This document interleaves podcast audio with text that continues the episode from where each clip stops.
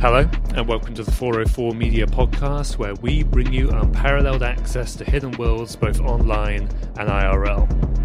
404 Media is a journalist founded company and needs your support. To subscribe, go to 404media.co. As well as other bonus content, subscribers can hear us answer their questions in future podcasts. Ask us anything you want on podcast at 404media.co. I'm your host, Joseph, and with me are two of the other 404 Media co founders, the first being Sam Cole Hello. and Emanuel Maiberg. Hey, what up? Where's the other one? the other one is on is on location uh, doing journalism. He was just at MGM Resorts. Uh, well, the casino is run by MGM in Las Vegas. That's currently undergoing a ransomware crisis, incident, epidemic, whatever you want to call it. And now he's in New Orleans at a Right to Repair conference. We literally just published a piece uh, from Jason where he said that iFixit, the repair sort of right to repair organization, has downgraded the current iPhone 14 to, uh, I mean, Jason doesn't say this, but I'll say it, a, a shit repairability score. I don't think that made it into the copy.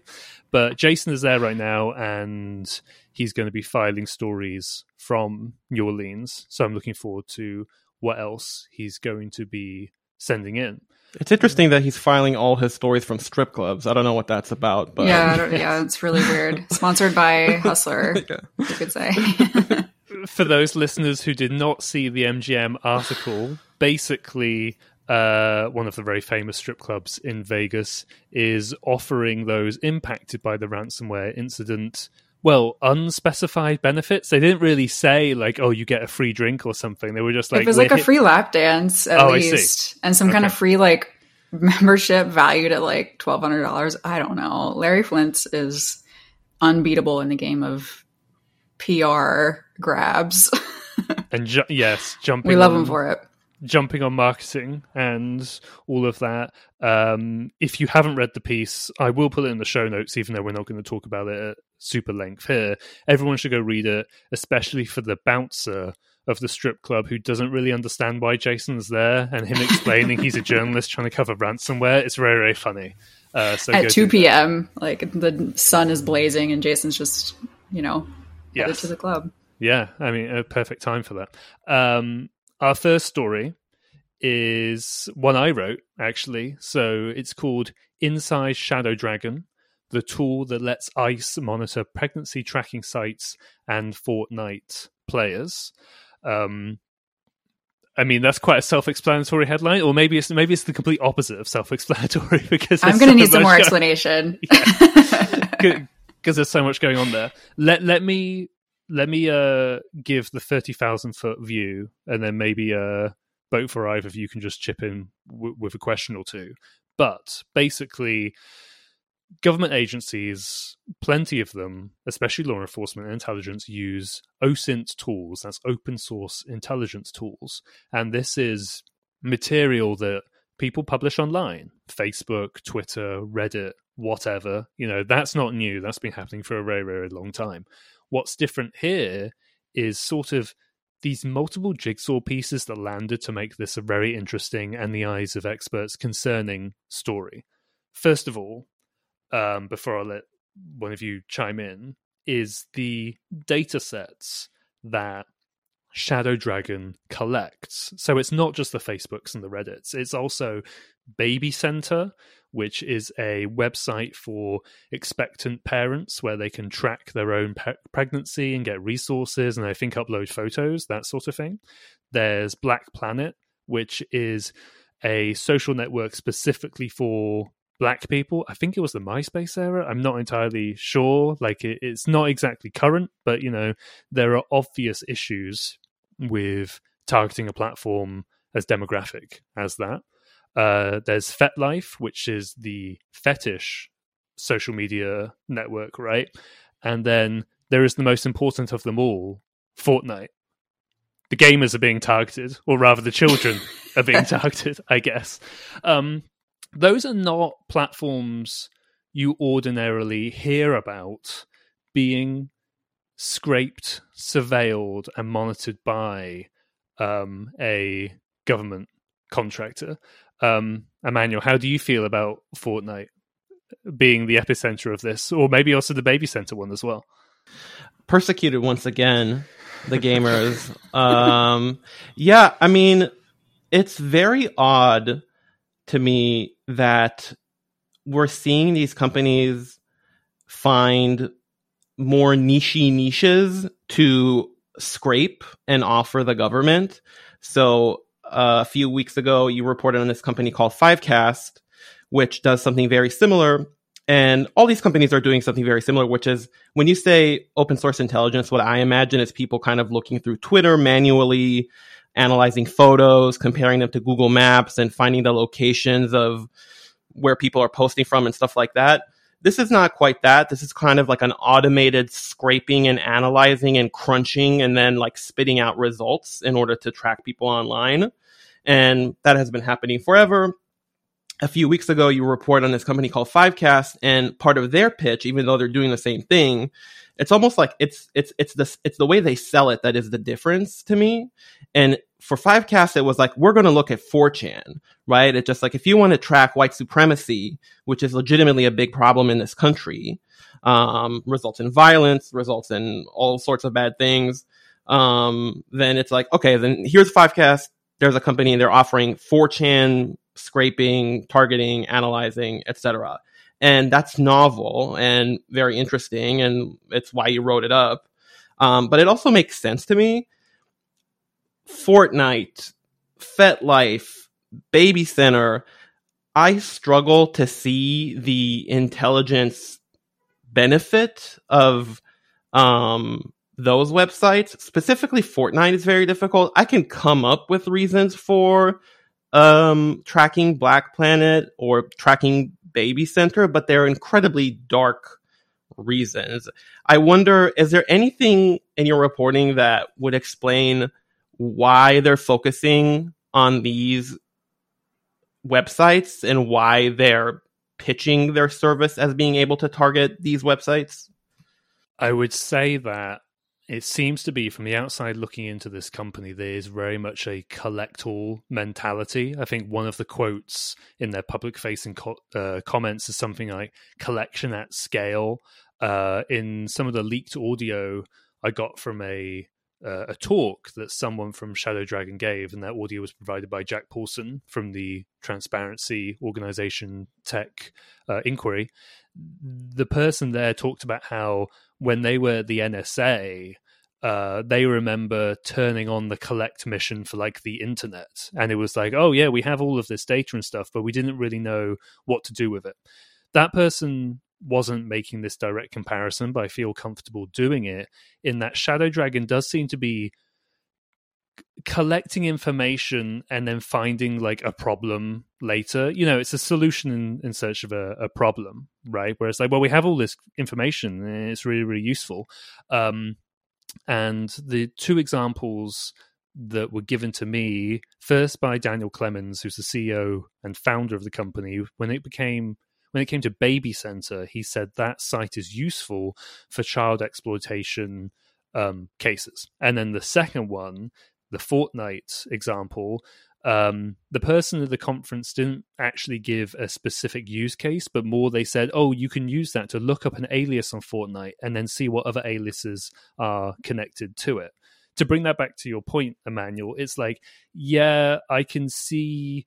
I can like make up an argument for, yeah, I guess like maybe a predator uploads a photo to baby center or a victim's photo is uploaded up there uh, uploaded there and you use that to pivot onto something or maybe there's a child hacker who used Fortnite and then you can pivot off that but they're just crazy outliers uh, that I don't know you would necessarily base an entire product on. So to answer your question, yes, it seems like they are just collecting everything and then well you deal with it later, you know.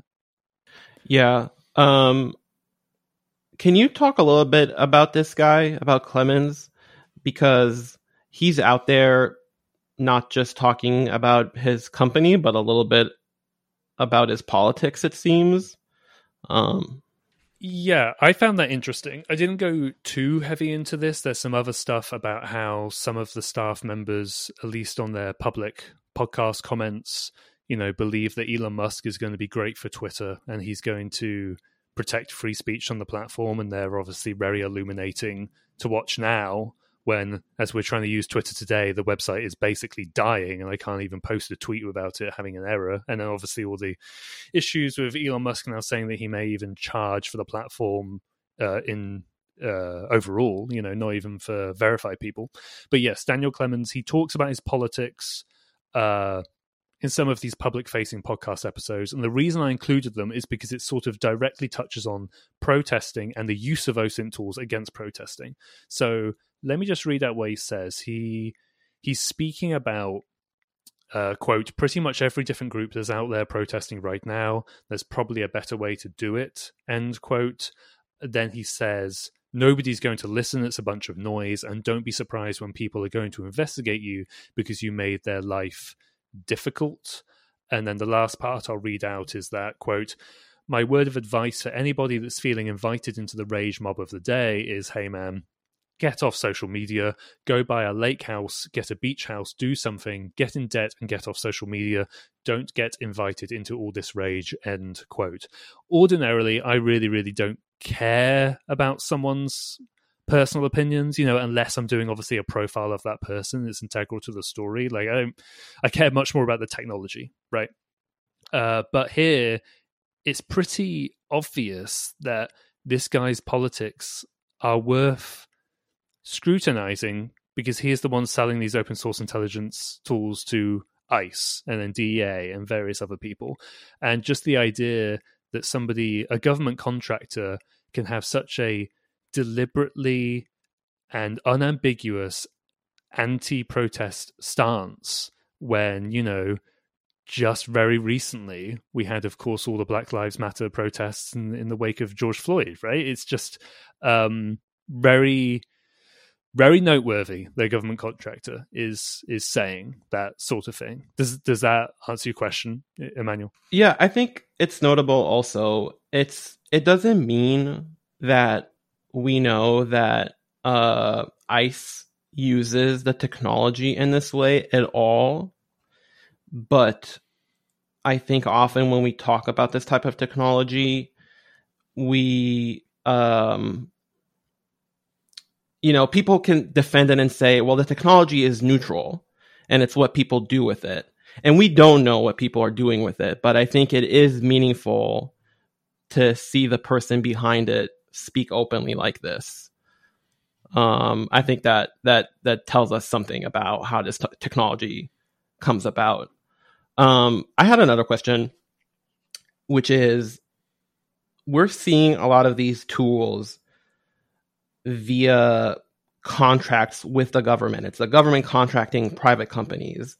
Is the government turning to private companies more for these type of tools or is it just that this is the only technology we're able to see because of how the law works and having these contracts be public in some way or it's it's case by case but generally speaking, I would say that there is a lot of capability development and expertise in the private industry. Like, look, we can experts can criticize ShadowDragon for what they're collecting and that sort of thing, but from everything I've seen, they're quite good at collecting that data, right? Uh, and they're in a position to do that because it's open source and public, so they can go about doing that. This saves investigators so much time when they could just be manually clicking through Reddit or whatever. Well, here a private company comes along, uh, they put a lot of R and D into developing the tool, and then you know a government contractor pays tens, hundreds of thousands, or maybe millions if it's a very large contract for that capability. In a lot of cases, that's going to make a lot more sense to a government agency to I guess you're not even outsourcing it. It's just you're buying something off the shelf in the same way that we would buy a product off the shelf. Like we're using a piece of podcast, podcast software right now that, you know, streamlines everything.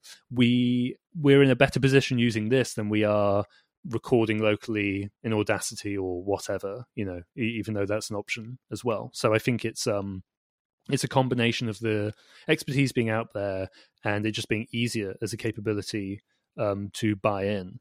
I guess just the last thing I'll add uh, before we go to a break and talk about a couple of other stories from you two is this story um, is a combination of a lot of different sort of reporting avenues. You know, often you you go out and you talk to former employees and you verify what they say and then you publish it. This had multiple different things where some of the emails that discussed ICE's use of ShadowDragon were provided to me by Epic, a privacy organization, and they obtained those under the Freedom of Information Act, and they're continuing to get documents from that. Then there's the leaked audio from Jack Poulson, I mentioned, that really, really gave it some color and the Fortnite material was only included in that. And then we had, you know, their public pop- podcast comments. I think all three of those were integral to this piece. And I know this is a little bit inside baseball, but I do think it's interesting. There's just like, oh, there's like three different pillars of reporting here that all came together to tell a much richer story than you could have done if you were missing um, any single one of those. Um, all right. Well, with that, we will go to a quick break. After that, we're going to talk about somebody who was just uh, arrested and then indicted on sex trafficking charges. I'll put a slight content warning here for that. Uh, and then after that, we're going to talk about Unity, uh, the game engine, and the complete uh, disastrous fallout there's been from a policy change with the company there.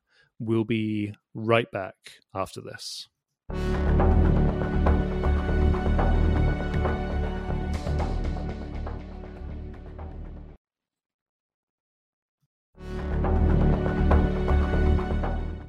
And we're back. Uh, as mentioned, first we're going to talk about a couple of stories from Sam.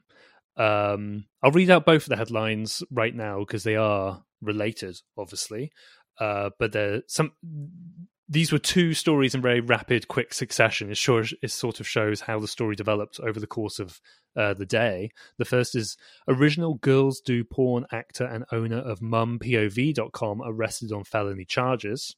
And then the second one, Girls Do Porn actor and MomPOV.com owner indicted on sex trafficking charges. Obviously, an arrest, uh, and then the actual charges came out. Before we get to sort of that latest episode, um, Sam, run us through what Girls Do Porn is or was, I guess, exactly. And then that will lead us up to the news. So, what is uh, Girls Do Porn? Yeah, so Girls Do Porn was a, I mean, we can just say it bluntly at this point because it's been established. It was a sex trafficking ring. Um, it was posing as a legitimate porn company.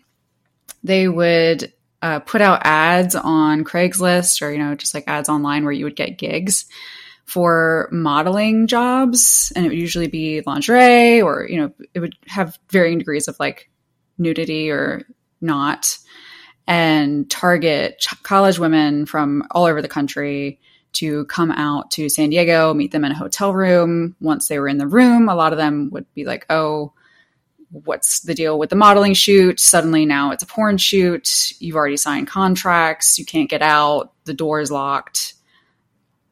You know, you can imagine what happens from there. And we don't have to imagine. It's all been established in lots of court documents, testimonials where women are saying they were raped, assaulted, um, you know, physically and emotionally, verbally abused into appearing in porn videos.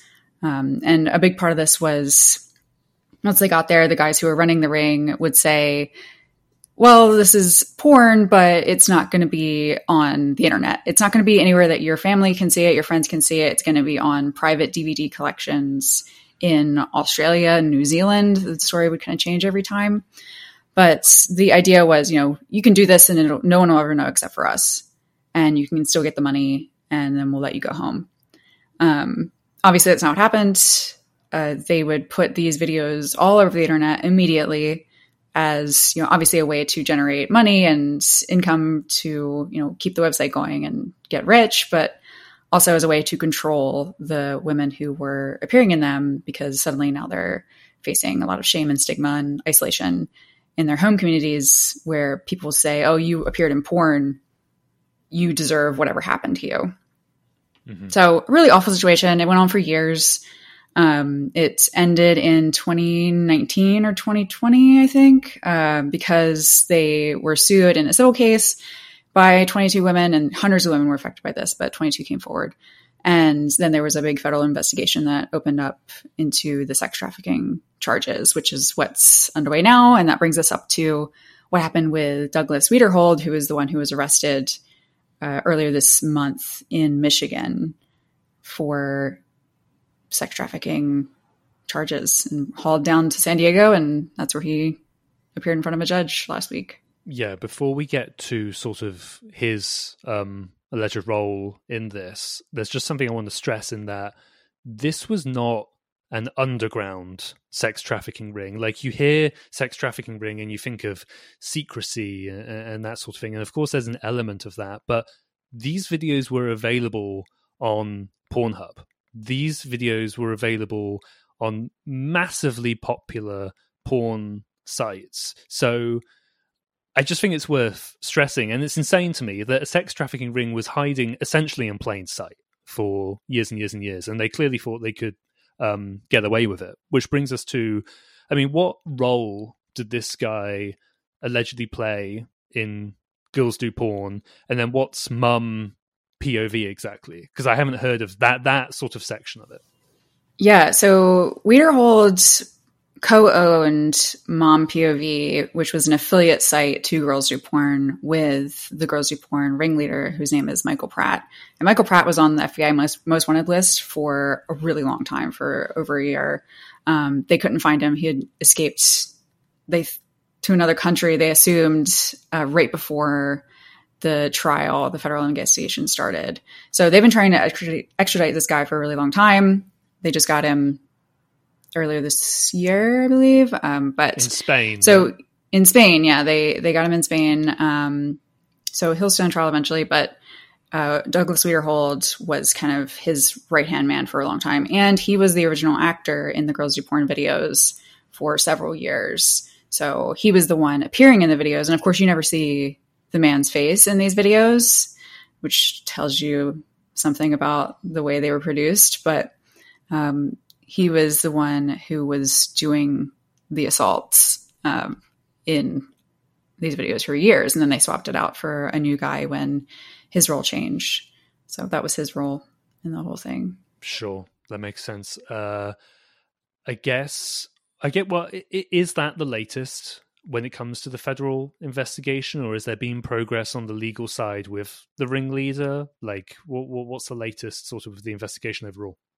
Yeah, so the investigation is so far kind of a slow trickle of people involved and the co-conspirators pleading guilty, essentially. I mean, Wiederhold got charged with multiple counts of sex trafficking and conspiracy to commit sex trafficking and he's pretty fucked. I mean, he's these are serious charges, and so far, everyone involved in this case has pled guilty to sex trafficking charges. Um, he's facing multiple counts of this that would put him away for life if just one of them went through.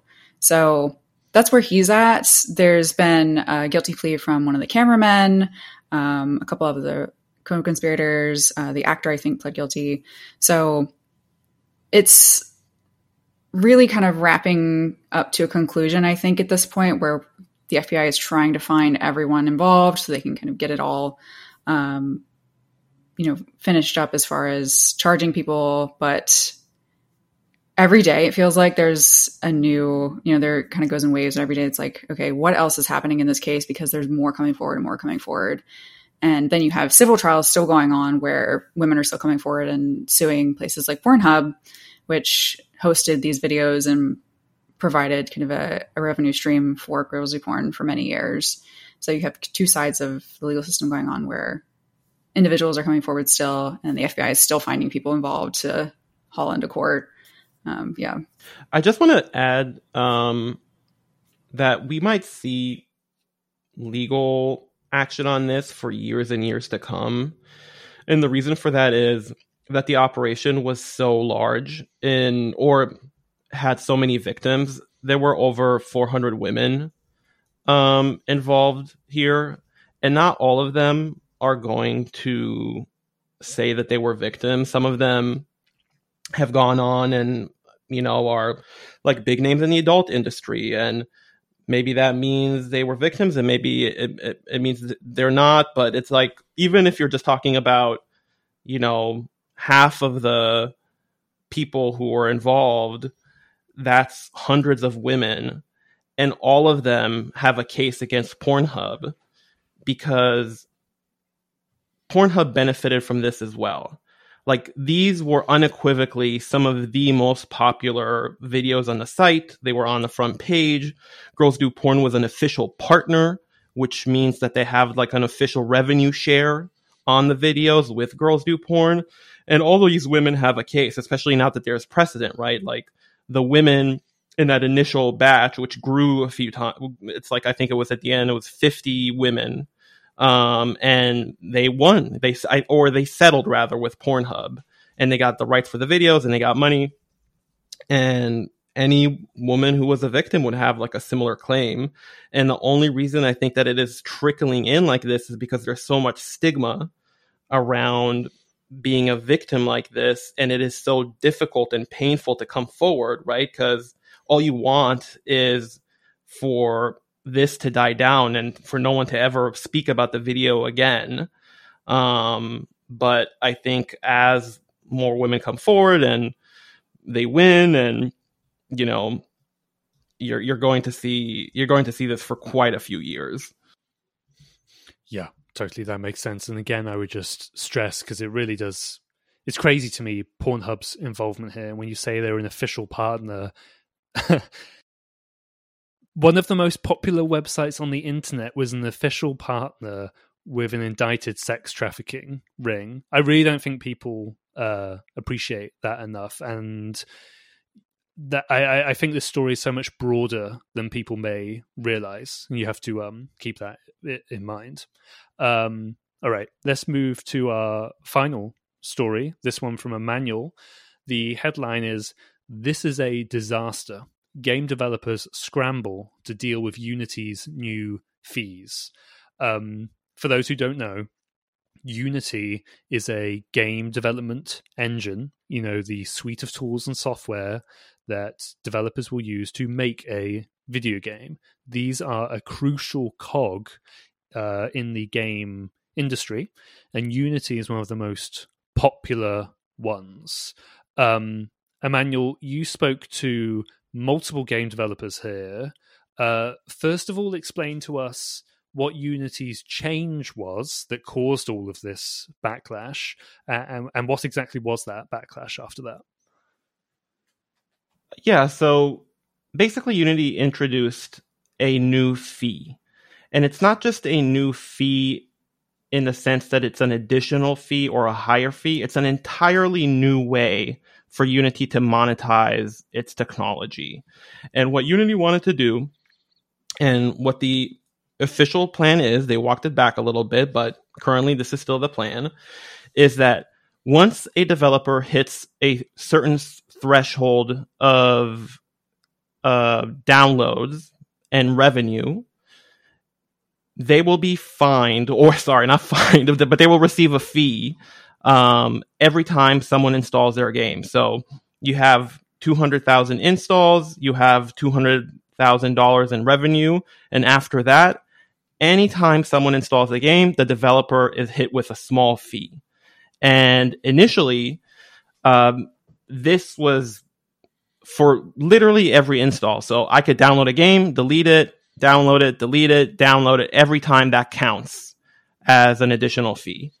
And which is the, ripe for abuse. Clearly. Yeah, right. It is, you know, and in an industry that's known for review bombing, um, Steam, obviously, that's a platform where people can leave reviews, and they often deal with review bombing. It's it's like any time gamers get angry, which is often, they could just get together and punish a developer by downloading the game over and over again um, which is counterintuitive, right? You'd think that the more people download your game, the more people play your game, the more money you would make. And Unity basically introduced a way where it would do the opposite. And more importantly, I think is when you are relying on a third party to make your product, then things like this would happen, right? We use a few third party tools to make 4.4 media, and it is totally possible that at some point Ghost or Transistor or any one of these services will say, hey, our overhead is up. We're passing some of the cost on to you. And that's that happens and it's not great, but it is just part of the business. Here, developers were upset because this is not something you could plan for, even conceive of, right? It's it, it could potentially totally change your business model, right? So if you're a free to play game that's made with Unity, your plan is to pay a fee to use Unity, like an annual license, and maybe some revenue share. Like Unity is going to get a cut of whatever you make. But the plan is basically that many, many people, millions of people will download your game, and a fraction of them will buy things in the game, and that's how you make your money. But now, every time someone downloads that game, you're paying a fee. The economics of that no longer work. So there's a bunch of problems like that. It's the same for streaming. It's the same for um, Game Pass, which is a service where you pay Microsoft to access a bunch of games for free, or you know, like a batch of games every month. Um, and basically, developers didn't know how Unity was going to handle all of that, and there was just like this great sense of panic and anger. Um, and now Unity has started to walk it back. Well, bef- before we get to the walk back, let me just um, make sure I understand it right. It's not even so much, as you say, that they introduced a new charge, it's that they radically changed the business model in such a way that it fundamentally changes the calculus of how and whether you should even release a video game. As you say, like you normally have the free to play model, and now, well, if 100,000, a million people, 5 million people download my game, I'm now getting charged for that. And that's going to radically change my economics to the point where I may not even release a game in that format anymore. Is is that the calculus here? Yeah, yeah. I mean, I think it's fair to Unity say to say that this would be an exception. This would be a very small minority of developers, uh, but it is true, and because you have to cross you have to cross a certain threshold. You mean, right? Yeah, and most games will not will not will not get there.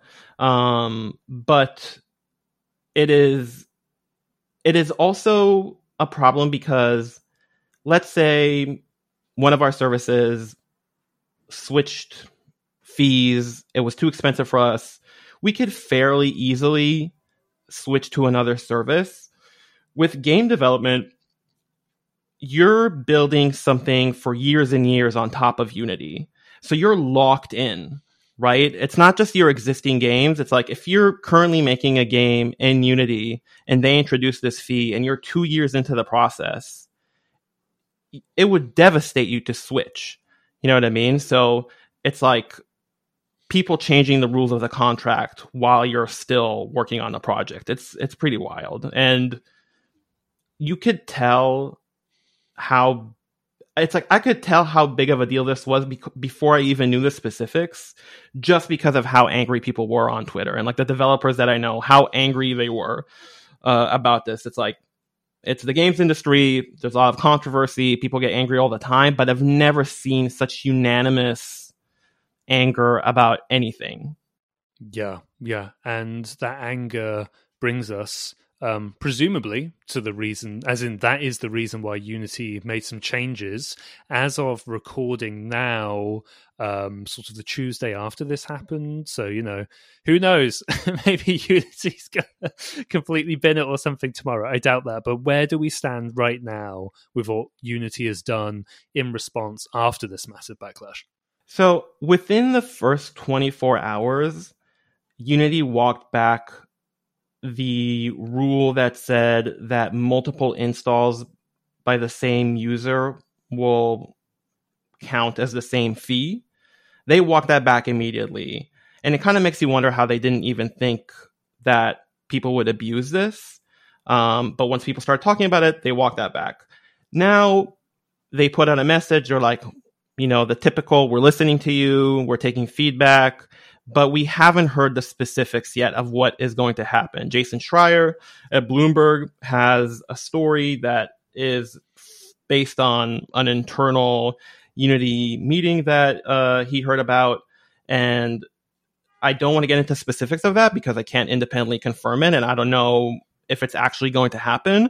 But they're talking about like bigger changes to the entire scheme. I don't know if they walk back this runtime fee entirely, um, but it's possible. I would just say that I think at this point, no matter what they do, it's like they can stop the bleeding, but developers' eyes are open in a way that the specifics matter, but it's more that, oh, this company can completely pull the rug out from under us at any point, and there's very little we can do. And people are looking at other solutions. You know, it's like, as I said, people are locked into Unity for their current projects, previous projects, but I've talked to developers and they're looking at the obvious alternative, Unreal, right? That's like a like a big game engine. And I think more interesting to me is they're looking at uh, Godot, which is an open source game engine hmm. which kind of would resolve this issue of the fate of your game being in the hands of a private for profit company. And I think that's a really interesting thing going forward is will we actually see the rise of an open source game engine among game developers because that could really change the economics of game development. Yeah, that's fascinating. When you have an open source platform that, of course, individual people and maybe coders at companies will contribute to, but there is no single overarching third party controlling it and pulling it in any one direction or even monetizing it because you could just fork it and you can just you know do whatever you want with it. That's really really interesting. I i, I wasn't aware of that um, development but we will uh, leave it there and i will play us uh, out as a reminder, 404 Media is journalist founded and supported by subscribers. If you wish to subscribe to 404 Media and directly support our work, please go to 404media.co. That includes paying for Jason's plane tickets to Las Vegas to go look at the ransomware there. You'll get unlimited access to our articles and an ad free version of this podcast, as well as commenting privileges on the site. You can also submit questions to us for a subscribers only podcast. You do that uh, at podcast at 404media.co. This has been 404 Media. We will see you again next week.